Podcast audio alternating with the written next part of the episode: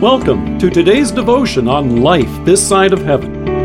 The Word of God from Romans chapter six, verses six to seven. For we know that our old self was crucified with him, so that the body of sin might be done away with, that we should no longer be slaves to sin, because anyone who has died has been freed from sin. It's incredible what can be accomplished with water. With water, even the largest rocks can be pushed around and moved, carved, shattered, and broken. For example, water frozen into glaciers has no problem pushing around even the stoutest of stones. Geologists refer to rocks that have been moved by glaciers as erratics. The largest of these in the world is in Alberta, Canada, called the Okotoks Erratic, and it weighs over sixteen thousand tons.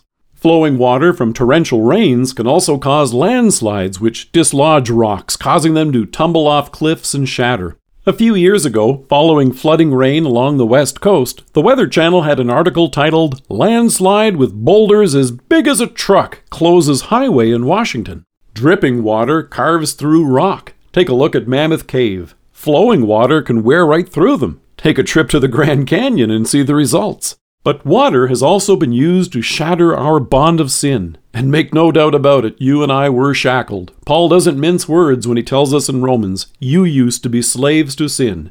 As a result of mankind's fall, each and every one of us has been a slave to our sinful hearts. In all our thoughts, our desires, and behaviors, sin binds us to disobedience.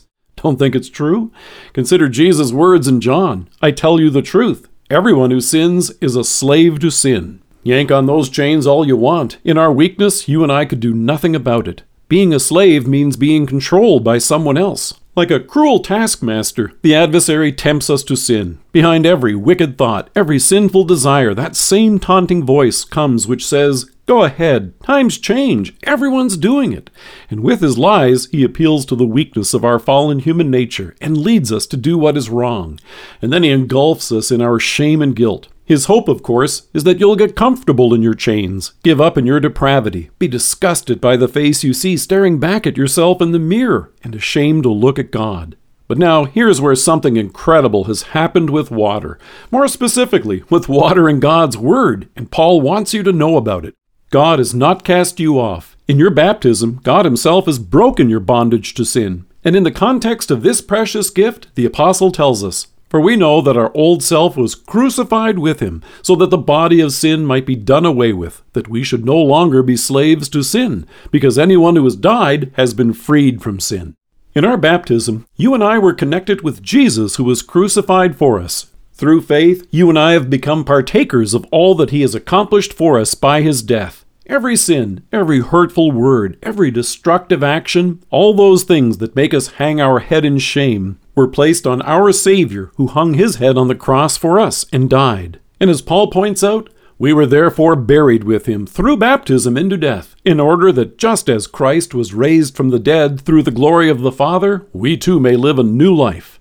Our risen Savior, who broke the bonds of death, has shattered the shackles of our sin. Now, through faith, you and I live with him and are free to live for him. And when we fall and stumble, God doesn't cast us off. Instead, the Holy Spirit leads us to return to our baptism daily in repentance and faith. You and I confess our sins, trust in his mercy, and rejoice in the forgiveness he has poured upon us. By means of the incredible power of water with his word, God did all of this, that you and I may be his own, and live under him in his kingdom, and serve him in everlasting righteousness, innocence, and blessedness, just as he is risen from the dead, and lives and reigns to all eternity. Let us pray. Loving God, thank you that in holy baptism you have taken this slave to sin, and made me a servant of my Savior. Amen. Thank you for joining us. If you are listening to us by podcast or on Alexa, we invite you to browse the resources that are available on our site at life this side of heaven dot org. God bless you and have a great day.